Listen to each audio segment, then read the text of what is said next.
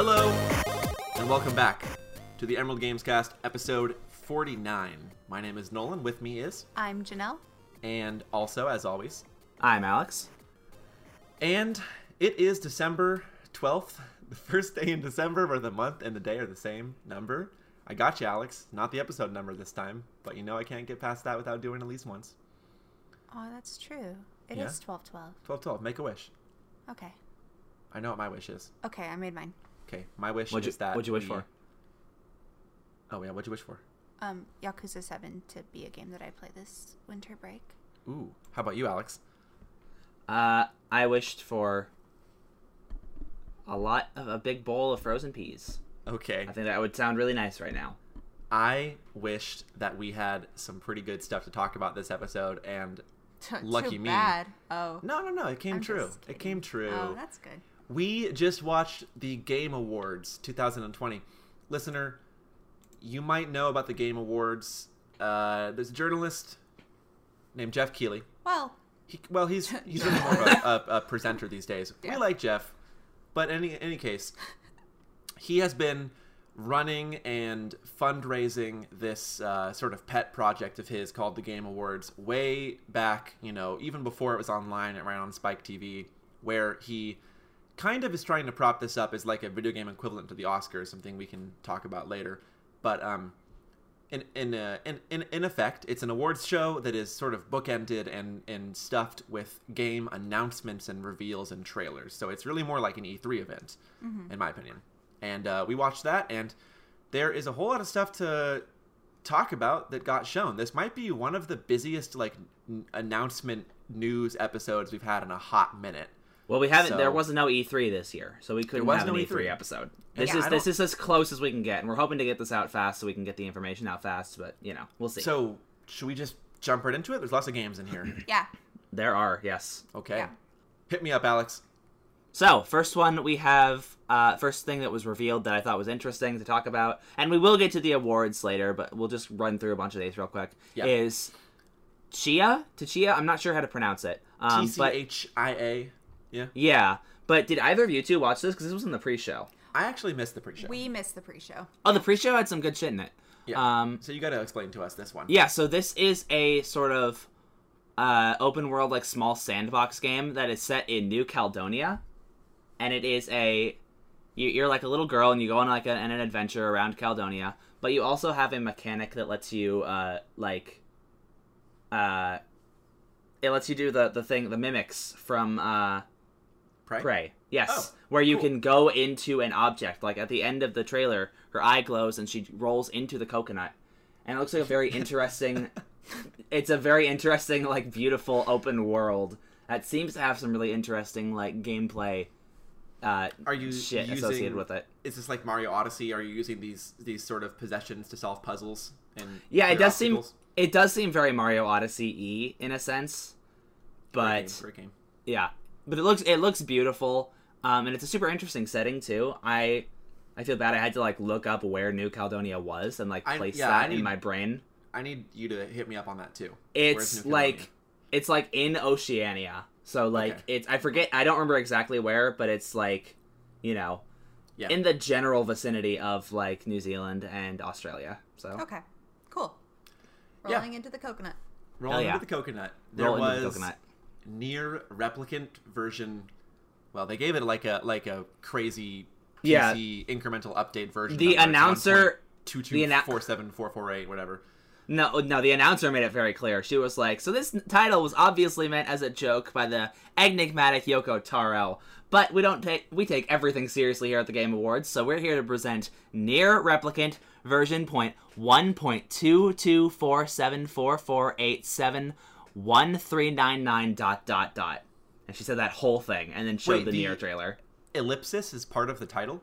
Yeah, Oh. it is. Oh boy. Okay, so That's- is this a that's the title. of Nier or like an update? Yes. What is this? It is a remake of the original Nier, which I didn't hear Automata. about. Yeah, I didn't hear about until Automata came out. Nier is one of those games that like it it got kind of like glossed over by critics originally, and now that a the update had come out, like not update, but like the new Nier Automata game came out, and people were like, "This is pretty good." More and more people have been going back and checking out the original Nier. So this is a sort of update of this very strange game that's like half it, it's like half character brawler and half like bullet hell um, but it looks really really good it, I, the combat seems really solid um, Nier Automata is a really cool game so i definitely want to check this out And the original Um, Nier is is sort of a cult classic as well. I know that people give Nier Automata a lot of credit for, um, you know, being a character action game that dips into philosophy and sort of some esoteric. apparently the themes, Nier and, thing uh, did the first Nier did too um, That's that's what I'm saying. Yeah. Um, I I'm wondering. You know, I know like Janelle, you talked about Nier Nier Automata being sort of like really off-putting because of 2B. Yes. I'm curious if this game will appeal to people like yourself who just sort of like are interested in games like this but don't vibe with the weird Constant like upskirting. maximalist design of all that and the crazy like upskirt shit. Yeah. Yeah. Maybe. Because I think it looks pretty cool. Yeah. Can we talk about what I think is the coolest announcement? Yeah. Sephiroth Tell us about it now. Well, so, you have to do it now. We both did it. Sephiroth. Um, Smash Bros. hasn't, Sephiroth other, other than Minecraft, Steve. Actually, no. Smash Bros. hasn't had a good announcement in a long time. Oh, disagree. Bullshit! Fuck off. You- There's been a you- lot of great ones. You riled us on purpose. I know, but I don't think anything has been as cool as Sephiroth. Sephiroth was out of left field. Because, yeah, it was shocking. It was absolutely. It was shocking. I never thought that there would be another Final Fantasy VII character. I think it would, I think it would have been funny if it was like some auxiliary character though that it, people don't remember. I think that'd be fun. So I, I saw that, and I saw the Dragon Quest Hero, which is owned by Squ- Square Enix, and I think one of the back uh, to back up real quick, one of the reasons that I was with Nolan and thought we'd never get another Final Fantasy character is because they are insanely cagey with how much information they would. They're like how much they'd let Smash Bros. use, right? Yeah, like Cloud Yeah. is the only character in Smash that has like he only has like two songs in the entire game. he has game. two songs. He doesn't have a. Every character has a spirit that's like a, a PNG from some of their games, promo art, or from their original game. Cloud doesn't have that. It's weird. Um, his logo is not the Final Fantasy VII logo, the little the little uh, globe with the the energy coming off it, which I always thought was really cool. It's it's the Final Fan. It's just the letters FF, which in hindsight is very silly because like there is a there's a uh, a Persona Five character and the logo is for Persona Five. It's not an overarching Persona or Shin Megami Tensei logo Just like a P. yeah, yeah. Yeah. Um, but so seeing Sephiroth in Smash was pretty wild because we were like, oh, well, I didn't, I didn't think that Square Enix would ever play nice with Nintendo again. Um, yeah. But maybe after hearing this and after it being a paid DLC, so they're able to get like more money to make it up, maybe we'll get a whopping total of four Final Fantasy songs. Yeah.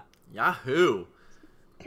I think that the best part about this announcement was the trailer. I think that they did such a good job with the cinematic for Sephiroth. Uh, listener, if you didn't watch the Game Awards or watch this trailer, you should go look up this trailer right now. There's this insanely cool shot where Sephiroth has skewed Mario through the Yeah. neck and is like hanging him off his sword, and it's a silhouette, and then the camera shifts.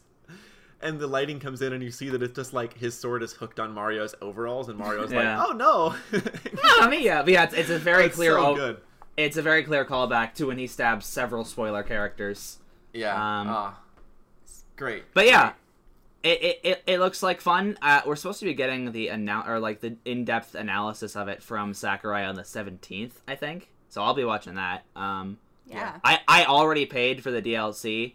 Same. Um, yeah, yeah. So I I, I can't support I can't support boycotting Nintendo because I already paid for the content. So I, I don't. Why would you boycott Nintendo? Because of Oh. Smash Bros. Wait, Yeah. other Smash Bros. Oh shit. uh, yeah, the other Smash Bros. That's Uh, been that's been kind of a discussion. Yeah. Yeah, Um, that's that's a whole that's a whole thing. Well, if uh Wait, maybe that was viral marketing for Sephiroth. oh no, oh no. Yeah. Sorry. get everyone to pay attention to Smash so you can smash them with Sephiroth. Sephiroth. Lil Sephi. Uh, the next Sephiroth. one was very exciting for me personally. There is going to be a new Perfect Dark game. Notably, though, correct me if I'm wrong, going off memory here, I don't think it's made by Rareware, It is not made by Rareware. Uh, it is made by their new team, The Initiative. which is disappointing. However, I find the initiative very interesting because I remember when EA did a sort of similar thing where they they created several smaller teams specifically with the goal of creating more uh, like passion projects. They wanted these teams to do sort of like small appeal, you know, artsy games. And Yeah. obviously this isn't like an artsy game, but the initiative strikes me as the kind of thing where they're going like let let's let devs try and make something that they really want to make and see where it goes.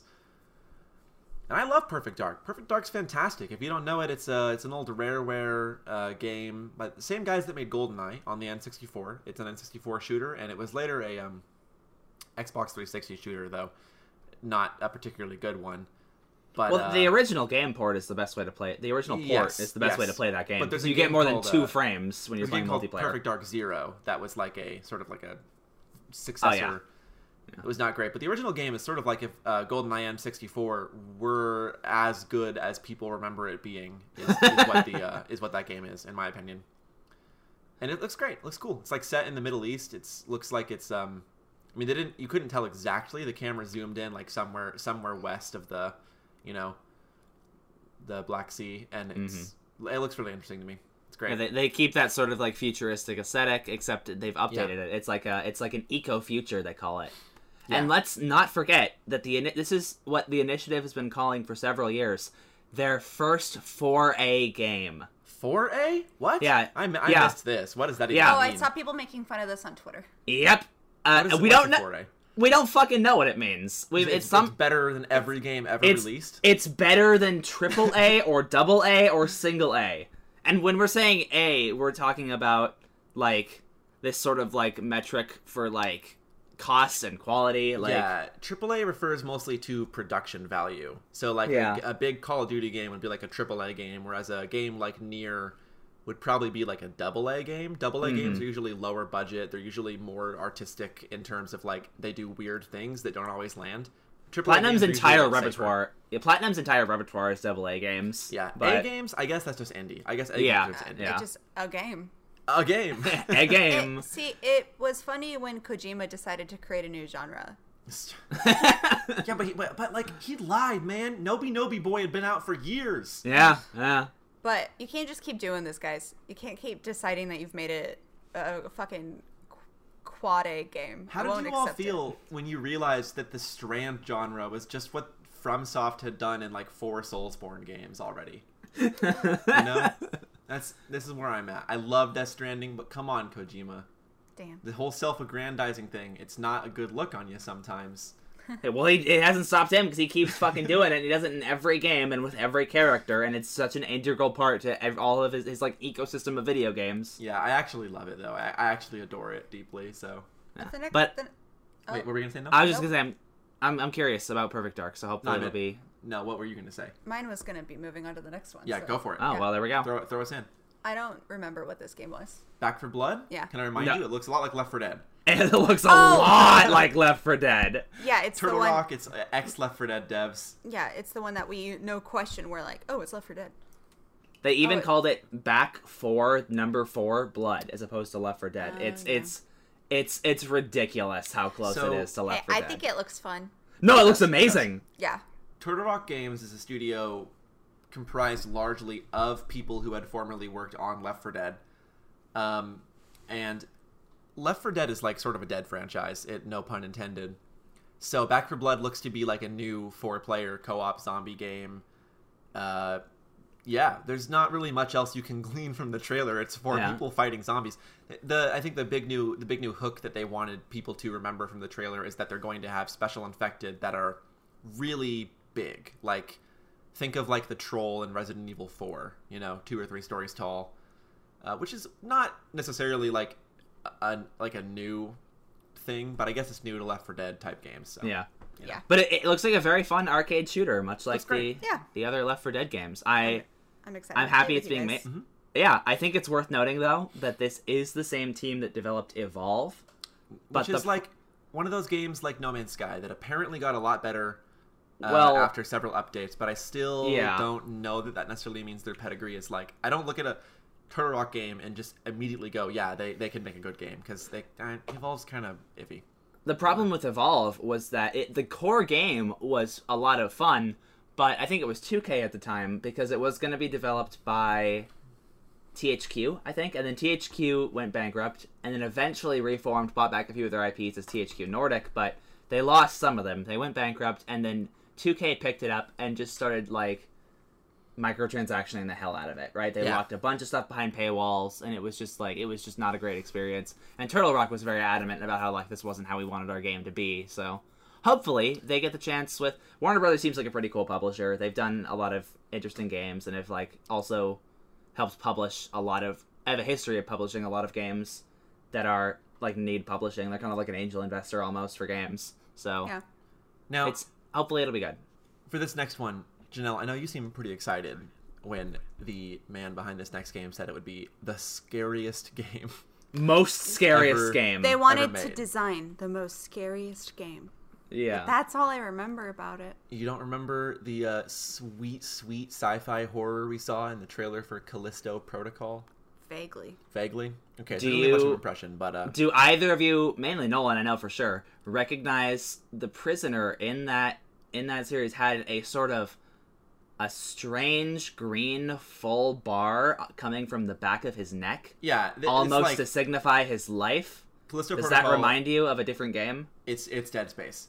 It's, It's, the same developers. It's this the game same. is to yeah. Dead Space as Back 4 Blood is to Left 4 Dead in the in the sense that it also like they don't own the IP and they're not with the original studio anymore, but it's basically It's the same team, and they very clearly want to follow up on that. But also, did you two know that it takes place in the PUBG universe, according What? to their website? no. Oh Yeah. my god. Are you which is a which is a dumb weird distinction to make because I don't think PUBG takes place in the future and like this I is thought in PUBG space. was just like people with guns. Is there lore? yeah. Apparently, because this game takes place in it. Oh my god. Wow. Okay. I love this. that aside, I think that Dead Space 1 and 2 are amazing. I think that they're fantastically good games. And I'm very, very excited to get another Dead Space like game to play because Dead Space 3 is a pretty big letdown. And it kind of dropped the whole series after that. I don't know mm-hmm. about you guys. Did anyone else play Dead Space? I played some of the first two. I played a little bit of two and then I watched most of one. Listener, Yeah. Dead Space is one of the only times the games industry decided to evolve the formula of Resident Evil 4 without like totally changing it. Pretty much everyone that worked off Resident Evil 4 in terms of inspiration tried to like change a whole bunch of things and basically we got the third person shooter genre, which is like very different. There's so few games about being a slow, lumbering, tanky dude in a really stressful situation where you're like out of resources. It's I don't know why because it's like one of the best formulas for a game. Why don't you guys make more of those? Well, because in theory they don't sell well because it's not fun to be Well, not they- in control, right? They don't sell well in practice. It's not even in, they just don't sell well in practice either. But but they Yeah. should because people come on guys, these games are amazing. Vote with your dollar, you know. Come on, Yeah. give me some of these, Janelle. This next one, uh, if I recall, uh, made you tear up a little bit. Mummy game. Yeah, tell me about Open Roads. It's published by Annapurna. Who's the Yes. Fulbright or the Fulbright? developers. Yeah, Fulbright. This was very exciting. For Oh, me. this Yeah. was the Fulbright game. Yeah. Yeah. Oh. Um, I got it mixed up with the other road trip game. Anyway. that one I have funny things to say about. Okay. Um, okay. Yeah, this one is a road trip about a girl and her mom, which is a combo that is really unrepresented in video games. You'll Made by see- the people who did Gone Home and Yeah. Tacoma, for the record. And Keri Russell versus the mom voices the mom as well. Not versus the mom. Keri Russell does not fight the mom. She the is the mom. mom. Yeah. Um, you'll see a lot of games about two buds or a couple or a dad and son, but you never see mom and daughter, which Yeah. is very exciting for me. It looked really cute. I liked the art a lot. We didn't see a whole lot about it, but it looks a bit like a little mystery road trip journey. Yeah. And I trust those developers very much. Um, Steve Gaynor and his team are really great at what they do, and uh, I love Gone Home. If you haven't played Gone Home, listener, it's really cheap right now. It's very cheap, and uh, It's worth like it, too. That's a It's- wonderful it's an game. excellent game. Made me cry. That was my favorite game of that year, whatever year it came out, and like we 20 talked about on the podcast. 2013, I want to say, Yeah, that sounds about right. came out. Yeah, Sure. That's great. Tacoma's pretty good too. Tacoma's less good, but it's still pretty good. But uh, you know, I just like road trips too. I like road trips. Yeah, road trips are cool. We'll talk more about that with the game uh, later. That, like Janelle said, was kind of kind of funny for us. You'll see why. But um, before that, Disco Elysium is coming to consoles. That was a big announcement um, for here. It's getting some extra scenes. They're not going to have any lines that are unvoiced. Was sort of the big takeaway. Which the, the original game has like sev- like you'll you'll have voices for the first part of a conversation, and then it falls off when the conversation gets expositional later.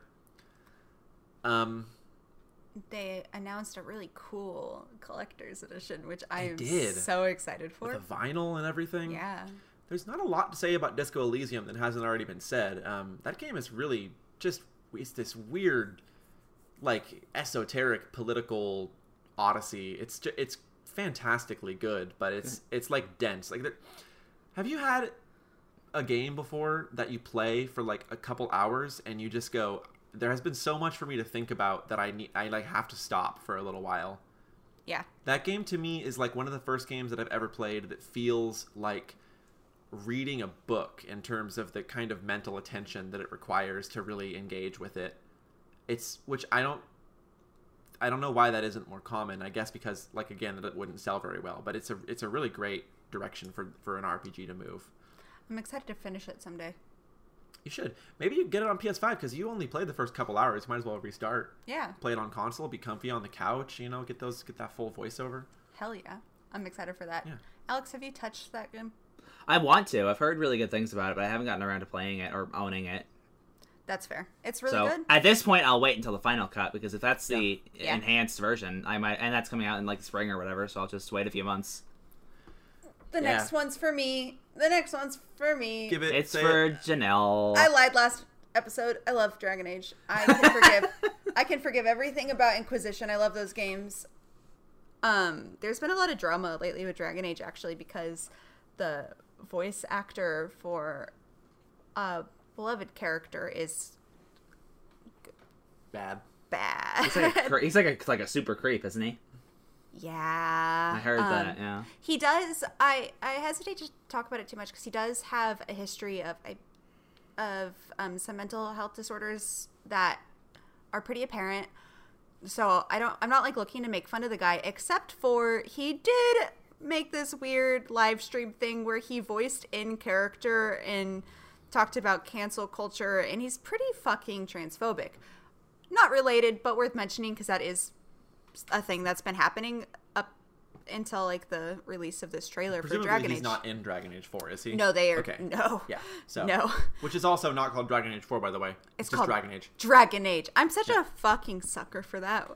I'm too, I'm a too. sucker for that. But um, they released an actual trailer for the new Dragon Age game. I'm still worried about it because of the way that BioWare games have been turning out lately. But I believe it's set in Tevinter, which is a really interesting area in the lore. There's um, it's where all the magic users live. There's slavery, so I can see them doing really interesting things with that. Um, and it looks fucking beautiful. Um, the trailer is voiced by my favorite character, who's introduced in two. He's one of your companions in three. I think this looks sick. I'm excited. I love Dragon Age. Having never seen Dragon Age except for the I played the beginning of Origins and that's that's really about it. I was very very surprised to see Tevinter look borderline sci-fi. Is that a thing that those games get into or is this a pretty new aesthetic for the series? That's like it, it, it was more like bright magical. Yeah, bright Magic. magical, but it was very. It was like, I don't know if this term applies, but it was like magic, but it was like sci-fi coded. You know what I mean? Yeah, They- yeah. they it was like, neon signs They that had looked neon like magic. signs and like cramped city streets and stuff that looked like high tech, even though it was clearly enchanted. Um, it, it definitely looks like the most modern area in Dragon Age to me. It makes sense because, like I said, that is like where the bulk of the like Yeah. magic is. But um, no, that was surprising to me too. So that's not something you get later in Dragon Age one, No. two, and one, two, or three. No. Okay, that's exciting. I like that a lot. Yeah, it looks really good. I, I'm, I'm really curious to know the main thing that I'm curious about as we go forward with these with this game is whether or not this is going to be more like Dragon Age one and two, where it's sort of like a pseudo tactical RPG, or if it will be more like Inquisition, where it is they kind of streamline the combat to be I- more approachable. I'm worried it'll be more like Anthem. How how, how so? Um, Jason Schreier wrote a really fantastic article a couple years ago. Wait, sorry. Jason Schreier wrote a really interesting article a couple years ago about the development of this game. I believe it was supposed to come out by now. Like they've been working on this for a long time because they've had to start over a bunch because of what EA wants them to do with it. Uh, And they really wanted it to be more of a games as a service kind of game. oh, So I don't know if that's interesting. gonna apply, but a lot of the so much of the main writing team has left Hmm. that I I worry about the reasons why that might be. So it's an uphill battle for Dragon Age It to be a good game. Yeah. Okay, so, So taper I'm- your hopes. I am going to inevitably get really, really excited, even though I know I shouldn't. We'll see how that turns out for me. Real quick, now that we're about halfway through the list while we're going, uh, listener, you might have wondered why Cyberpunk came out two days ago and we haven't even mentioned it on this episode of the podcast. If that's weird to you, don't worry. Next week is going to be all about Cyberpunk. We felt it needed a whole episode because it's sort of like the talk of the town right now. there's and there's a lot to talk about Yeah. in a lot of different capacities. Uh, just just just wanted to put that out there so people didn't think we were like skipping the big thing right now. All three of us are doing a lot with that game, paying close attention. We'll get back to you on that one. But in hmm. the meantime, the next thing that was announced was For me, for you. they kept they just kept announcing things like Yeah. this like little group of things was just like I think games the next for like five games Janelle. are like all for you. Yeah. Yeah. Tell us about it. I played some Black Desert Online. okay, so this is Black Desert Online related. Yeah. Yeah. Totally. It, yeah, Okay. It, it looks Okay. the exact same. The graphics are the same. I Uh, wasn't sure. They said Ah. Korean, and I was like, "Is that it?" But okay, I don't know. It does not look like Black Desert Online. What it does to me, to Okay, my I showed you it eye, in a Monster tell. Factory one time. Yeah. Look, BDO is funny because a lot of it is really, really bad, but the world is interesting and you can get an apartment. That doesn't matter to anybody but It me. matters to me. I love Yeah. player housing. But the world is cool. It's just that the weird things they do with like certain classes are gender specific. It, it's they it can get kind of weird. It can get a little too anime in the way that it portrays women. But um Crimson Desert is a single player game, I think. Yeah, yeah. Set in the same universe at least or a different continent. I don't know. It, it is related to Which BDO is like a- like a- capacity. Like a high fantasy RPG is what Black Desert Online is. You know, you have like mages and Yeah. knights and everything. But Um, yeah. There are wizards. yeah, yeah. They're they're wizards who So I think that the thing this game stands out the most to me is that uh, rarely do you see an RPG from a studio in Asia with such grounded aesthetic. Like Yeah. it looks at ti I know this is it's a trailer so you can't judge it off of this, but at times it looks borderline photorealistic to me. Like this Yeah. looked like this looked like in high uh, like a high fantasy RPG with like the texture and production values of Red Dead Redemption 2, it did. which And is insane because I don't even I can't even think of a different time that a Korean or Chinese studio have even made a single player game that I can think of off the top of my head. Yeah. So Um, I think it looks really fun. Nolan had to step out of the room for a minute during yeah, I the missed combat, like all of the combat stuff. but the combat looks so fun, and I really hope that wasn't just for show because it was so fluid and it looked like you could really do a lot with it. You know what that game kind of looks like, and not not just the way it plays, but graphically, it kind of looks a lot like Final Fantasy 16 to me. Mm, hmm It's like super similar aesthetics on Yeah. those two games. Um, you know, What did you think about it, Alex? Are I you thought interested? it. I, I thought it looked actually pretty rough, if I'm being honest. Like I was watching it over Discord with a friend, so Ah. our streams would be synced up, and you know, di- streaming streaming over Discord is not ideal. You drop frames or whatever, and he was like, "Man, this one." I, I had to tell him a couple times, like, "This is not on your end. The game is just running at at 12 Yeah. frames a second. That Like was it was just constant stops and slowdowns, which you know that has the potential to change, but it's also not a great first impression. I feel like I, I didn't, didn't notice I that at it was all. smooth on our end. Yeah, it was Maybe very it was smooth your on our stream. end. But I maybe don't think everything it. else was smooth on my end, so I think it was it was just this game that looked Huh. pretty rough and, and also like fuzzy, like it was hard to see what was going on because there was so much, and that might have been a bitrate issue with Twitch because they are Twitch is bad about grass. Maybe I was Um, just distracted by by how much I liked the aesthetic. Maybe I, I was didn't pay watching enough it attention. pretty closely, and that wasn't the experience on our end, but that is interesting. Well, Yeah. listener, look it up on YouTube. See for yourself. Yeah. Tell us what you think in an email about Crimson Desert. when we have our whole episode Yeah. dedicated to Crimson Desert. Well, uh, I, we, we I don't think we'll have that. I'm who just, I'm just kidding. Okay, real quick. Yeah. The the next char- the next figure that showed up on the screen because they had special guests like Brie Larson and like Stephen A. Smith um, was the Swedish chef from the Yeah. Muppets. Like, He did a little he did a little thing and he spoke and he talked about how there is going to be a a special Swedish chef character in Overcooked. I don't And like that's all. Muppets, but this- Why? because they're disgusting. But Swedish Chef is so cute. He is Do you like his human hands? No, I loved that. Alex, didn't you know about the Muppets? Oh, Didn't yeah. you say that he's two people? Yeah, so there's one person operating the the face and mouth, and one person operating the hands. And and when that Muppet, that character, is at its best, when the two actors, the puppeteers, will just fuck with each other in the suit. Like there's a clip of him. There's a clip of him making poutine at like a uh, a uh, Montreal comedy festival, and like at one point. The arms just start throwing cheese curds in the audience, and the head's like, "Oh, oh, here you go, cheesy curds, cheesy curds for you." like he just he just takes a second to catch on to what's going on. Um, I had a thing and I just totally lost it. Was it that your favorite part in that was Oh. when he went, "Oh, the spoon." Oh, the just spoon. No, it's that I'm sure we'll You talk about. risk.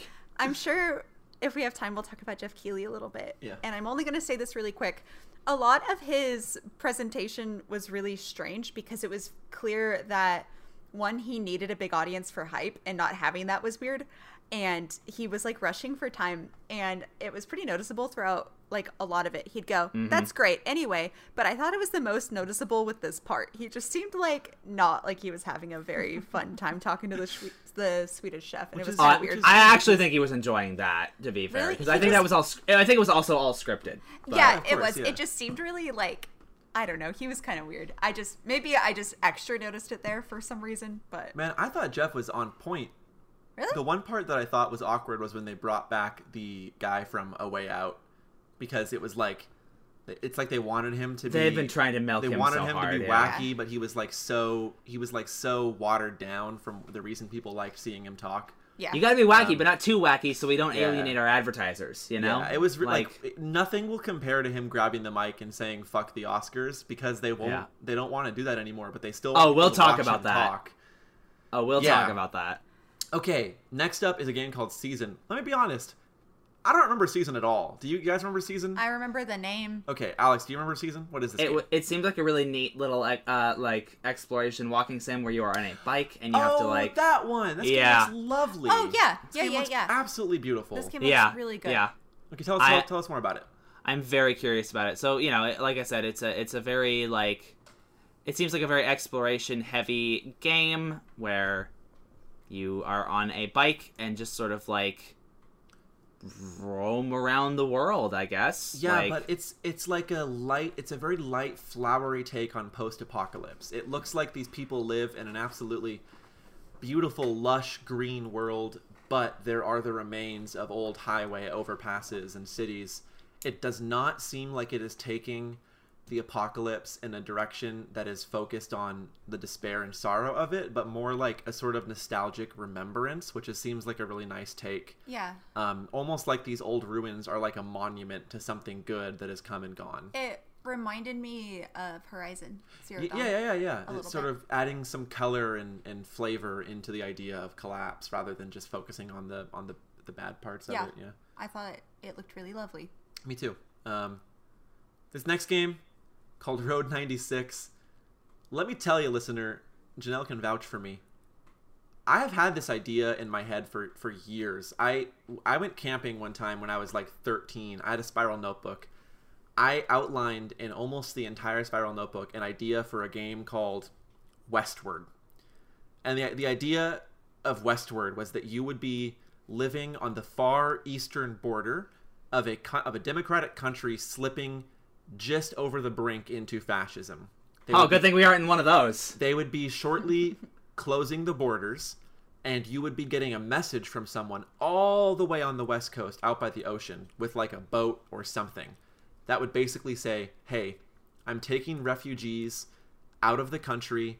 If you can arrive within whatever time limit, like nine days, and you can be there first, you can get on the boat. Otherwise, it's not safe for me to stay. I gotta go." And the idea of the game would that it would be like a roguelike sort of thing, where you'd have to pathfind. There'd be a whole country's worth of roads and towns and people to talk to and little choices you make along the way that affect your path. And you'd have to make sure you get there in time and see how many people you can save along the way, and there'd be a lot of stuff. Okay?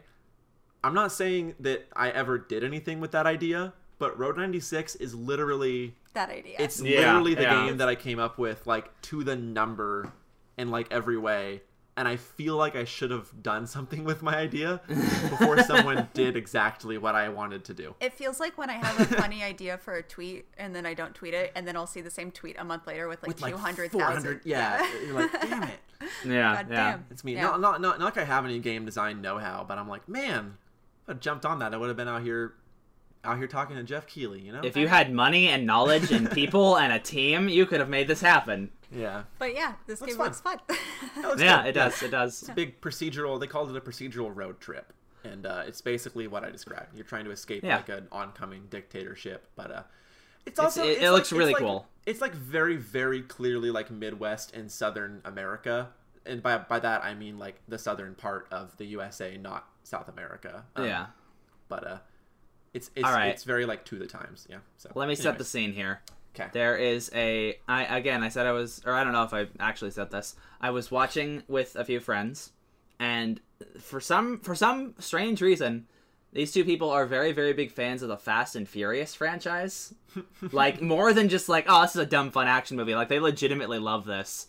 One of them told me about how they pitched uh Fast and Furious as melodrama in their film class because they're a film major. So I don't know how well that that discussion went, but but uh, we're seeing this this like sort of lush, thick jungle and people walking through it, and w- one of the people is Vin Diesel, and I I'm looking at it for a second. Nobody's saying anything, and I'm like, hey, uh, my, my friend's name, do you do you do you know who that is?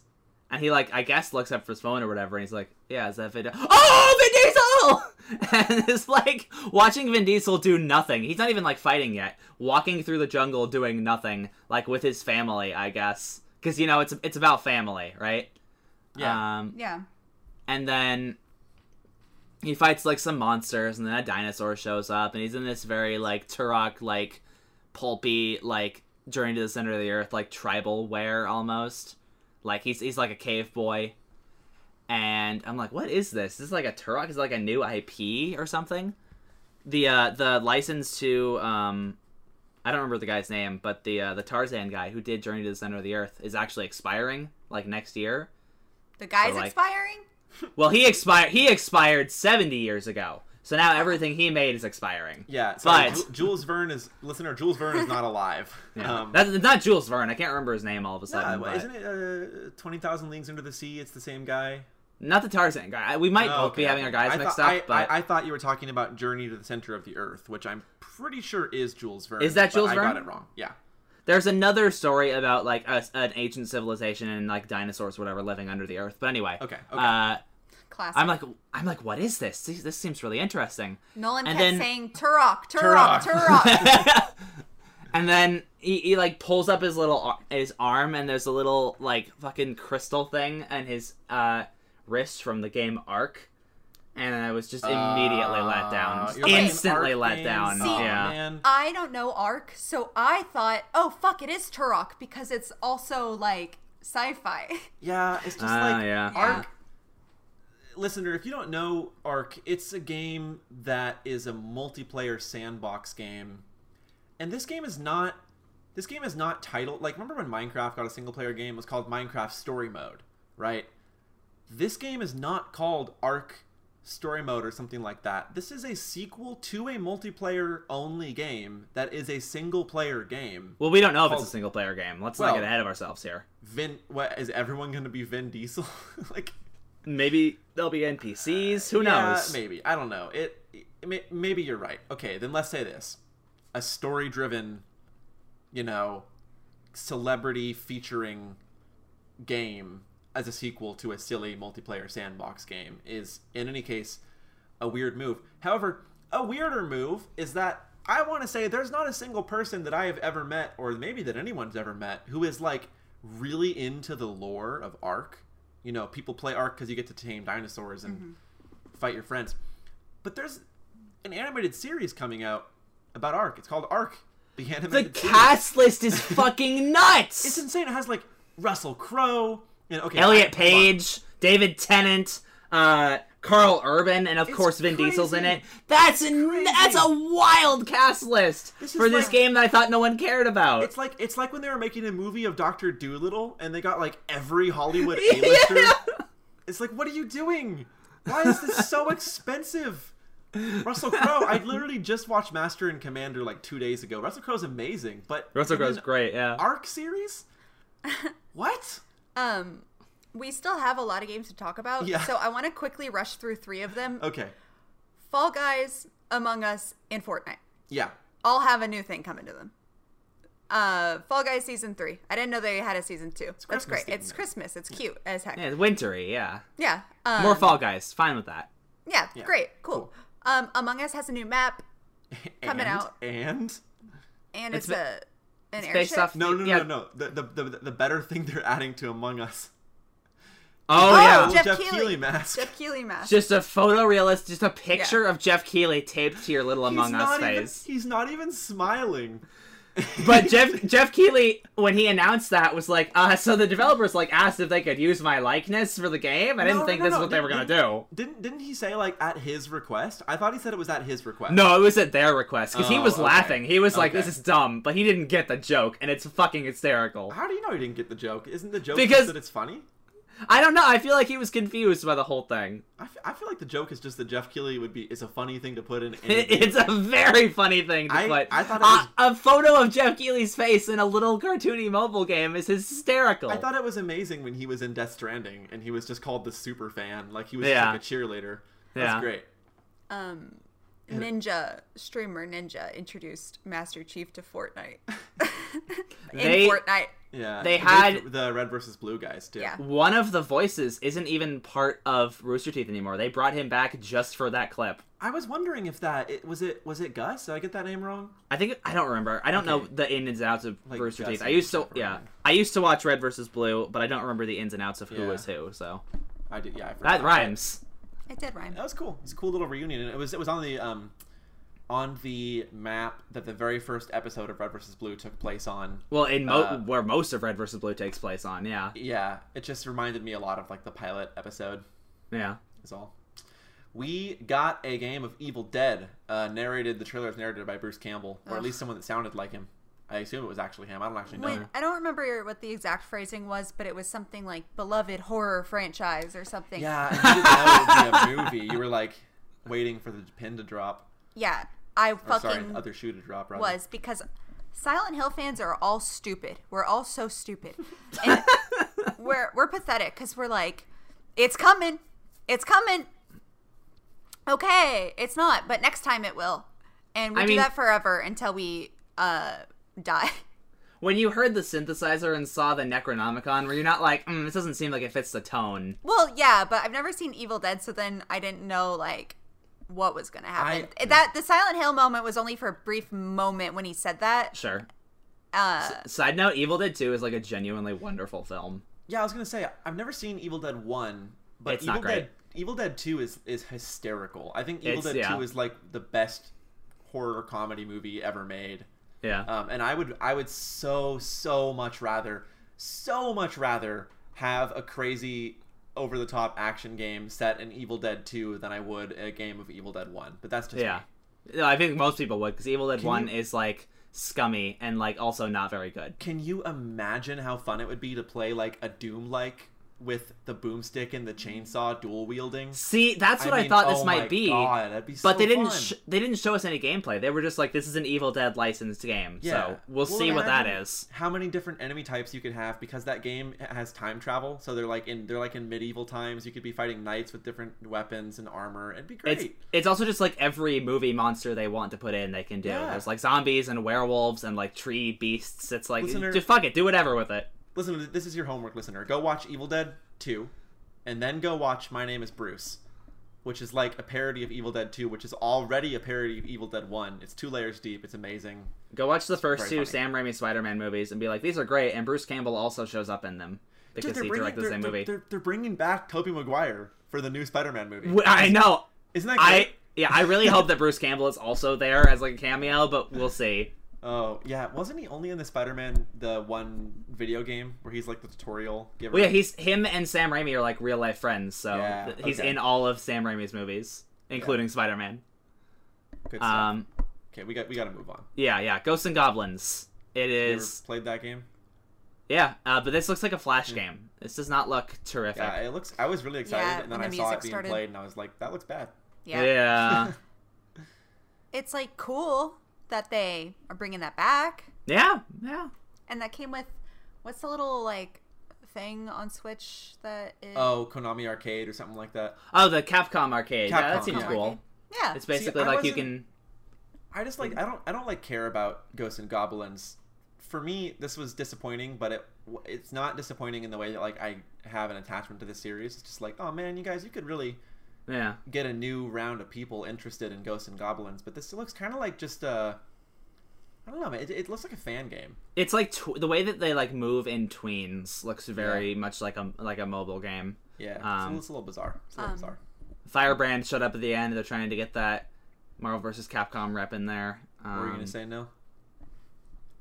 Uh, I that threw me off. Sorry. Sorry. No, you're good. Um, Were you gonna maybe talk about the next game? I was gonna say they also introduced the game Oh. with the worst name I've ever heard. Returnal. I'm surprised you didn't talk about how the game was developed by Sony Studios and how the main character is walking down a long white hallway. that was just cruel. Yeah, they're like, you guys like PT? You Yeah, That was just I'm not- evil. I'm not talking about it because it pained me because it fucking hurt me Yeah, yep. That that that for that trailer, reasons you can back up three minutes to listen to. God damn it. that trailer was like playing on PT fans, but then they showed the game and it just looks like Risk of Rain 2. Uh, like it looks j- basically just like Risk of Rain 2, Yeah. and Um, I uh, I don't. But like, you know, high res Yeah. and all. I'm going on a crusade. Fuck this game. I don't care if it's I don't care if it's good. Fuck this game. I hate it. yeah, uh, Janelle, someone needs to give you a Silent Hill game because like this might end up embittering you to all, all of video games. That's if already someone doesn't happened. Give you one. We can't. I mean, post like pre-COVID times, we can't even go into a used game shop without me. Just all I care about. All I care about is Silent Hill. That's all I want. I just want to play Silent Hill, but I don't want to play it on a computer, and I don't want to play it on PS3 or whatever. I just Well, then you don't want to play Silent Hill that bad. Because those are options you could play Silent Hill with. Know if you're a Silent Hill fan, you know that those are bad options well, to we could play. play the Silent Hill Oh, are they bad Like- ports? uh, like, yeah, the ports are terrible. I I want see, the original Silent Hill 2. It's really, really hard to find. Well, there's there's like the fan there's the fan uh, the fan mod recently that is sort of they take the PC version and spruce it up and make it authentic to the originals. and you They can just- legally buy the PC version through GOG Yeah. now, right? Yep. yep. Yeah, they just need to make a new one. No Pyramid Head because it wouldn't make sense. None of the crap they made after three. Just give me Silent Hill. I haven't played four, but I think four seems cool. I think four seems rad. Ah, Which don't don't some people like the Wii one? no, Downpour nobody likes like. Shattered Memories. Downpour Shattered sucks Memories. too. You know, Silent Hill has a similar arc to Resident Evil, where there's like a s like four or five really good games, and then there's like seven spin-off series. Yeah. that nobody paid attention to. You're like, oh, Silent Hill, or uh, sorry, Resident Evil Revelations. Uh, I guess there's three of those. Yeah, yeah. Beh. Well, they brought back the man from A Way Out, making a game called It Takes Two. They showed. Which at first looked terrible. yeah, and Really? Then, and then looked The trailer great. was bad, but then it great. looks really good. actually. It's like uh, it's basically so this this studio specializes in making games that are co-op only. Uh, you basically have to play with someone like in the room with you or online because like you can't play them single player at all. And uh, they've kind of focused on sort of puzzles that require you to be in communication. And this one seems to be about a married couple at the end of their relationship gets sucked into this world that is specifically an obstacle course designed to force them to cooperate and communicate to save their relationship, which is a really really adorable concept. Yeah, yeah. I think that's just cute as hell. And the, I- writing, the writing looked like really snappy. It was like I was watching a Pixar trailer, to Yeah. be honest. It was Yeah. that good. I really like this guy's other two games. Um, Yeah. Two Out Brothers and A Way Out. Yeah, yeah. I think those are both cool. I know this guy's like a funny meme because he's like, fuck the Oscars while high off his mind on Coke. But like, he makes good games, and I am Yo. excited for this one. Yeah.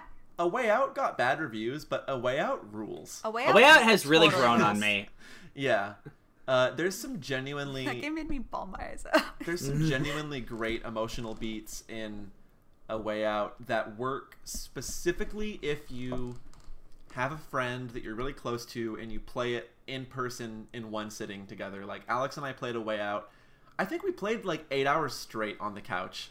Just I, covered I don't know if it was eight hours, but It's- we definitely a- played the entire length well, of the game. however long that game is, we played the whole thing until late Yeah. at night, and uh, there's some I- really cool stuff in there. I was It's a lot really lukewarm about that game for a while, but the fact that I keep coming back and thinking about it and being like, oh, this was really clever. This worked really well. Okay, maybe I like this game more than I thought. There's a moment in A Way Out where like someone hands you a gun and then they reveal that there's this like entire gameplay layer of third person shooting and it, it's like almost at the end of the game. That that kind of stuff blows me away when developers are just like, "Hey, now you now here's this whole other gameplay system Yeah, yeah. to just add on." I love that stuff. But anyway, Okay, real quick, and then and then the meaty one. Uh, Yes. Super Meat Boy Forever. It doesn't look like a. Wait, is that not Runner? the meaty one? No, no. Oh, oh, well, yeah. Hey! Hey, uh, it doesn't look like an Infinite Runner anymore. Maybe it's not. I don't know. Super Meat Boy is a is a classic, and it's and it still holds up. I think it's still like a really quality, Yeah. challenging platformer. It's a good game. So I'm curious to see how this turns out. And now that game for was- yeah, that game what? was like that game had like the, the place in people's hearts that Celeste did before Celeste existed. Yeah, yeah. I mean, it- this this game was like the face of Xbox Live Indie, which you Yeah. know had a lot of really quality games and franchises that are still around today. I think And- maybe Castle Crashers might have been the face for me, but that's just me. But they both were right. These were Yeah, both like ex Newgrounds people too that made a game. Yeah. Um. All right, now for for the big guns, The big Nolan. guns. There was a trailer that Janelle and probably others understandably thought was going to be for Bethesda's Starfield. But a little ways in, as the camera was flying through space past various planets and stars and whatever, they passed by the ruins of a very famous, instantly recognizable location from the Mass Effect games, which is important because the Mass Effect game that came out as a sequel, Mass Effect Andromeda, went out of its way to take place so far away from the original trilogy that they didn't have in any way to deal with the fallout of the conflict from those games. So, showing this ruins signals not only is this Mass Effect a new Mass Effect game, but it is a Mass Effect game that is actually going to reckon with the, you know, fallout of the trilogy, which is really exciting. The camera flies down and you see a Quarian, which is this race that in the Mass Effect games you never, ever, ever see a Quarian without their mask off because you never see the Quarian homeworld. It's like a total mystery. Here we are. Not only do you see a Quarian with their mask off, which is hype as hell, you see a whole bunch of Quarians together, which is crazy. You, they they bend over and they pick up out of the snow a fallen piece of armor and they wipe it off, and you see the N7 logo. And my heart soared, listeners, because Mass Effect got bad, but Mass Effect was so good. And this game might not come out for like 10 years, but Andromeda was bad. It Yes. was the second worst thing to happen to my birthday that year. yeah.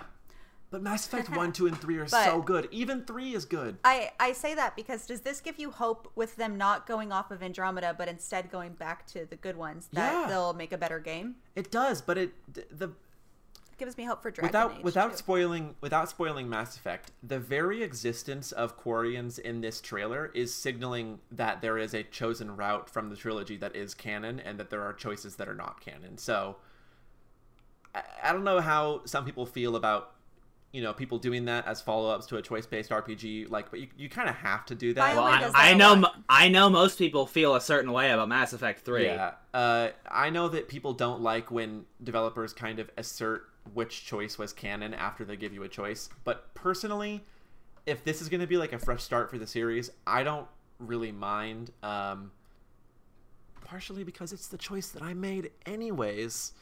so it works for me, you know?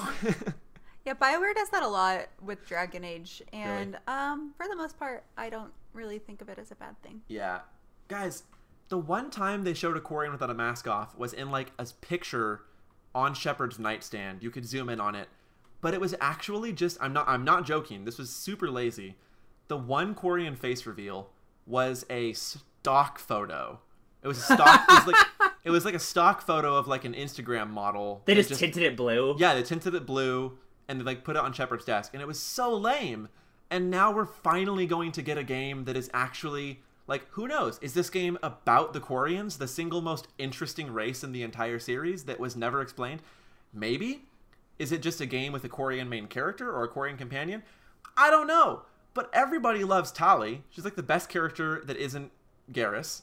So come on, I, Bioware. To me, this is like how Janelle is with Dragon Age. G- give me more information on this game because Cyberpunk 2077 is pretty good, but it ain't as good as I expected it to be. So give me something to latch on to, guys. you know?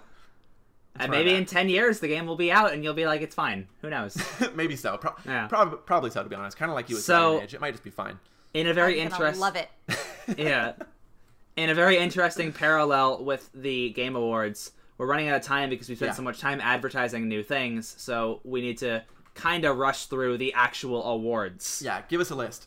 So, the the most important ones, the most significant ones are uh Best indie game was Hades. Uh, best ongoing game was No Man's Sky.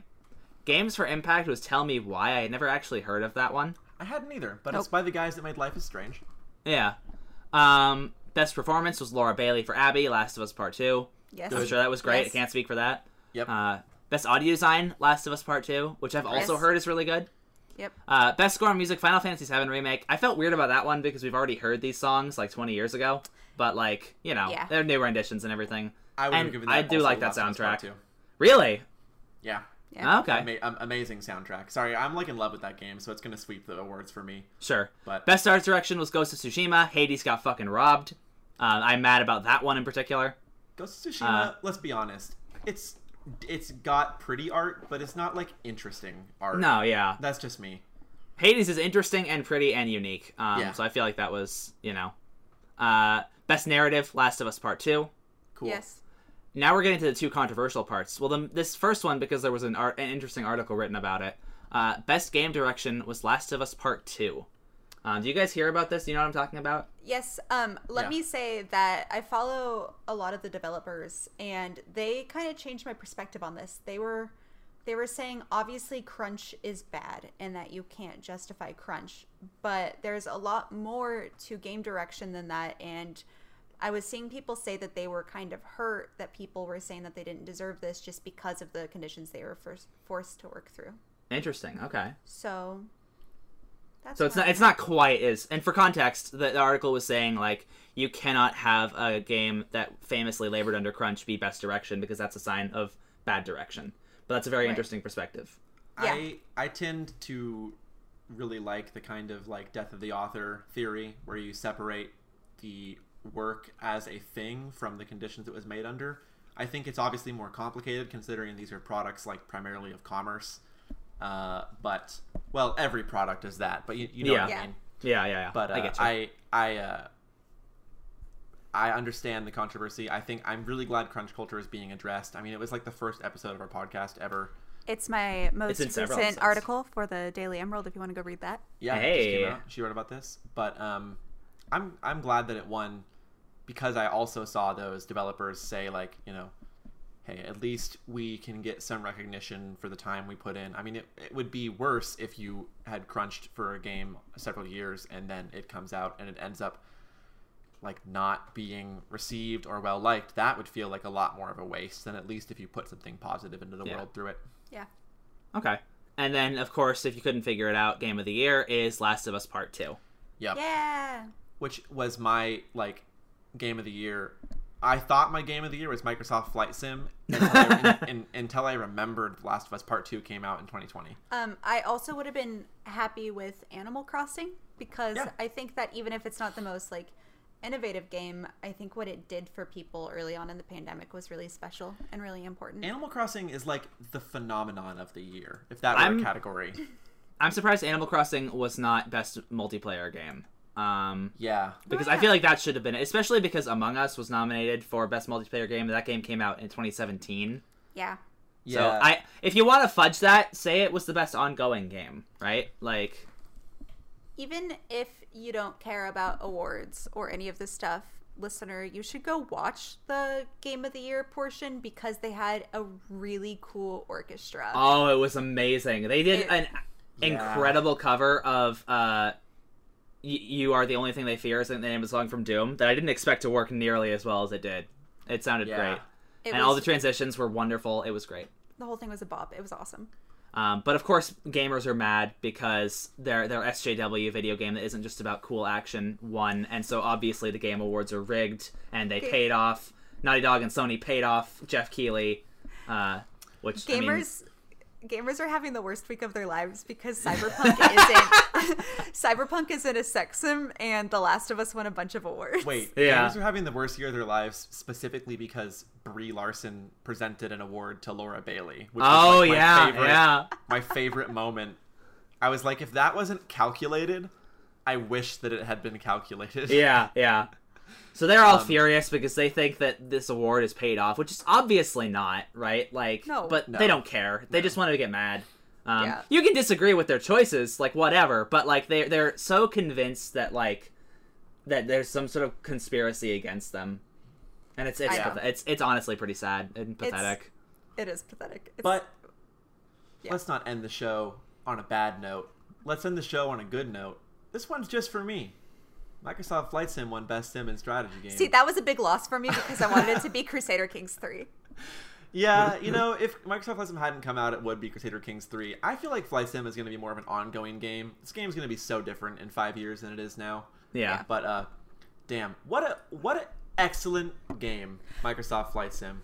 Wait, I know we don't want to end it on something negative. Okay. But can I just mention something I thought was really funny, which was when Sean Murray won. Um, what was Oh, the? no. Oh yeah, he won for No Man's Sky, uh, best No- ongoing game. He was a, he was a He was a confused dick. He, He was, was like- he was in the middle of drinking like a beer or something and put it down. I was like, wow, I, I didn't expect that. Uh, It was like it's usually always this Fortnite. always goes to It's always Fortnite. Fortnite. and it was really uncomfortable. It's like he clearly had no script. He, he, he didn't even like care about being there. It seemed like I don't know, man. The guy seems jaded. The guy seems jaded. Well, maybe it's because he's a huge dick who happened to fix his game, but that doesn't change the fact that he's an asshole. is he uh, normal? I haven't heard about him outside I haven't of heard this. about that either. No. Yeah, we'll talk about this after the podcast, you guys. Oh, okay, okay. Yeah. Well, I know we don't want to end on a positive note, but if I can just say one thing really quick, Yes. really quickly, uh, or as quickly as I can make it, we had a pretty lengthy discussion after we watched the Game Awards about the structure of the Game Awards and the the pros and cons to it, and like its merits as an awards show, its struggles with like art versus commerce, where it succeeds, where it falls. Um, and maybe we'll get to talk about this a different time, but that is something that we talked about is the game awards as a whole being is it more of an advertisement? Is it more of Yeah. a celebration of games? Is it more of a actual awards show? Like what are the what are its its strengths weaknesses and qualifications? Um I- I also want to say one thing before we cap the episode off is that I know I already mentioned that next week we'll be going in depth into Cyberpunk 2077. But uh, if you are interested in the Game Awards as a concept, also, we will be doing our own 2020 Game of the Year with at least one guest um, the week after the Cyberpunk episode. so look forward to that like at the end of December. Or maybe the week after because of the holidays. Yeah. oh yeah yeah that's true Yeah. In in any case, when Yeah. the year is closing out, there there will be the, Yeah. the warm the warm cozy embrace of Christmas Emerald Games Cast. Yeah. uh, game of the year to, to be there with you with your We're cup of still- cocoa.